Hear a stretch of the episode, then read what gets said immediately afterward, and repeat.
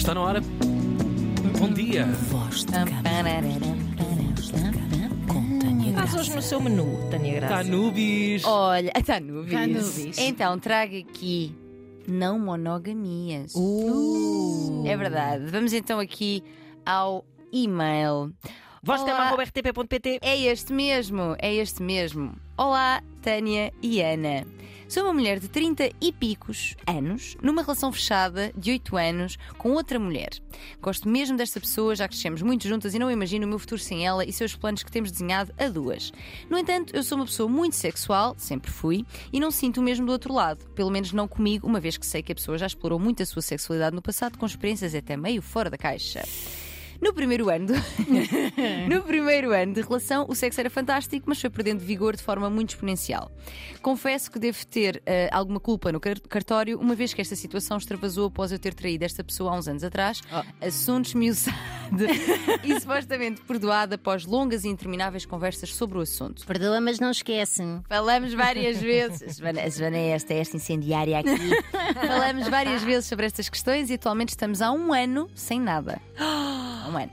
A justificação é quase sempre de que há um bloqueio, apesar de sentir atração por mim, mas que o facto de eu não falar muito das coisas que sinto a fecha. Sou uma pessoa com muita dificuldade em comunicar o que sinto de forma clara e em tomar iniciativa para isso, mas já expliquei que se eu não sentir a vulnerabilidade da pessoa na intimidade, que é a vida sexual, dificilmente me consigo abrir, pelo que entramos neste círculo- ciclo de eu não falo sobre o que sinto, então também não temos sexo e não saímos deste marasmo. pelos um ano, vistos- ainda estou na parte de um ano. O Tiago ficou ali. Mas pelos vistos tem dificuldade em comunicar os seus sentimentos, mas não por e-mail. Portanto, envia um e-mail à tua Exato. namorada. Olha, E fica Fica resolvido. já aqui a dica. Confesso que este problema se tem tornado bastante asf- asfixiante para mim e sinto muita frustração na relação que muitas vezes direciono para a pessoa de forma injusta. E tenho tido muita vontade de estar com outras pessoas.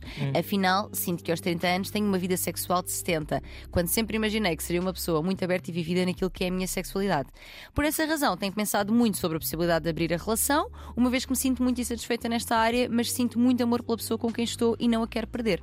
No entanto, depois de já ter abordado este tema por alto, a pessoa não me pareceu muito receptiva à ideia, estas sensações estão a acumular-se de tal forma que tenho receio de voltar a trair. Como voltar a abordar o tema de forma saudável? Parabéns pelo vosso trabalho e desculpe o testamento. Abraço. Ora bem, este tema tem. Bandeiras aqui- no ar, não é, doutora? é verdade, é verdade. Este, este caso tem muitas camadas importantes. Em primeiro lugar, eu acho que pode ser importante explicar eh, o que é que significa isto de abrir relação, ou seja, encetar uma não monogamia ética e consentida. O que é isto? De uma forma simples, porque também é um tema bastante mais complexo do que isto que eu tenho aqui a dizer, mas de uma forma simples, uma não monogamia, não, relações não monogâmicas são aquelas em que existe uma, em que não existe, aliás, uma exclusividade sexual e ou afetiva. Ou seja, as pessoas em causa conversam e decidem, uma espécie de um contrato, escrito ou não, não é? Em que moldes é que isto acontece? Se podem ter relações sexuais, mas emocionalmente, por exemplo, vamos ser sempre só as duas ou os dois, se abrem para experiências sexuais, mas também afetivas e românticas, portanto, isto já configuraria um, um poliamor, por exemplo. Aqui neste caso, eu sinto que a nossa ouvinte queria abrir no que toca à sexualidade apenas, tendo em conta que é para si a área que está eh, a falhar mais concretamente há um ano. Há um ano. Exatamente. Mas não me parece uma boa motivação. Pois não, é? pois não, exa- exato. Ou pelo menos não um bom ponto de partida para começar isto. Ahm, dizer aqui uma coisa muito importante que é relações ah, não monogâmicas não são patológicas, porque isto muitas vezes tipo, esta gente é maluca, Hum. esta gente é doida, mesmo às vezes os profissionais de saúde e de saúde mental Julgam. é verdade, têm este tipo de abordagem, o que é grave. Ah, são relações em que as pessoas, ah, pelo contrário, não são nada não saudáveis, não necessariamente, ou seja, não por serem não monogâmicas. São relações em que as pessoas tomam consciência de que querem levar a relação para um lugar diferente, com outro tipo de desafios que os haverá, mas também com outros benefícios. Mas em que há comunicação e consentimento. Portanto, não há traição. Isto não é uma forma de trair na Mas pelo boa. contrário. Exatamente, porque o, conceito de traição é este: nós fazemos uma coisa nas costas do outro, sem o outro ter conhecimento disto. Não é o caso aqui. Ah, no entanto, é um processo muitas vezes complexo, difícil, que mexe com medos, com inseguranças e que vai implicar muita comunicação mesmo. Ora, o que é que acontece? Cara ouvinte. É o que está a falhar nessa relação. Ora bem, Ah, portanto, ah, tendo em conta que a vossa alteração de desejos tem a ver muito com a, a- a tua, tua querida ouvinte. Dificuldade de comunicação, não sei se abrir a relação neste momento será a melhor solução. Seria, sem dúvida, para as tuas necessidades sexuais, mas não necessariamente para esta relação. Continua a atrair, portanto. Não! Se não tens Mas- de comunicar. Exato, claro. É interessante que ela diz que ama muito a namorada, que é uma relação que lhe faz sentido e que só o deseja que está alterado. E efetivamente, eu acho que isto é importante para qualquer relação, esta informação, que é o desejo sexual não tem de ser indicador de nada mais numa relação do que de si próprio. Ou seja, o desejo de estar alto e baixo não tem que ser sinónimo de a relação é má, não estamos felizes. Pode ser, Interessante. Sim, é verdade. Tanto que muitas vezes existe muito amor, muito afeto, muita intimidade, muita eh, cumplicidade, mas o desejo, eh, às vezes até por essa segurança total. Exato, falamos muito disso. E exatamente, meio que. Atrofia. Atrofia, esmurcha. Esmirra, pronto.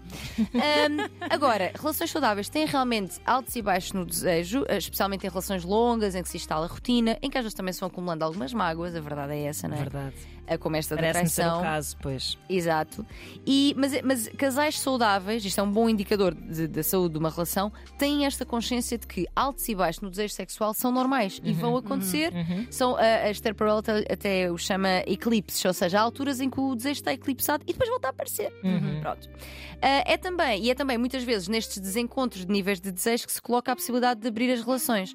No entanto, tendo em conta o nível de abertura de comunicação aqui, não é? Da partilha de sentimentos, medos, inseguranças que vai ser necessário, acho que seria realmente importante vocês trabalharem primeiro as vossas questões de comunicação em terapia de casal, por exemplo, porque sem comunicação, aquilo que poderia ser um boost na vossa relação tem tudo para dar um real ah, cocó. Cocó. A verdade é essa. Que é o termo técnico. É, É, o termo sim. técnico, exatamente. Já Freud dizia. Ora bem, até porque, isto aqui é em jeito de conclusão, antes das relações abrirem para fora, elas têm de abrir dentro. Porque é, Exato. é nessa abertura de comunicação e cumplicidade que depois essa abertura para fora, para a entrada de outras pessoas, poderá correr melhor com todos os desafios que vão Uhum. acontecer. Portanto, se a vossa relação não está boa, não parece um bom momento. Não por acaso, Não por acaso Não teremos por acaso. pessoas para nos ajudar a responder com propriedade muita propriedade. a esta questão, não é? É verdade, Vamos são receber os os Ramboia com moderação. com moderação. É com, é Sem com. moderação. É com moderação, que são três Para poliamorosos. mim é sempre sem moderação. Exato, que é a Mariana, a Cris eh, e o Tesi, que são eh, três pessoas eh, poliamorosas e que terão muito, muito, muito para nos contar sobre isto, aqui na primeira pessoa mesmo. É isso mesmo. Portanto, esperem para ouvir eh, ali pela hora do almoço. Estará disponível podcast extenso de voz de cama. Entretanto, mandem mails. Mandem, vozdecama.rtp.pt. Ponta Ponta PT. É um Bonito, novo, é um endereço. Obrigado, Tânia. Até para a semana. Obrigada.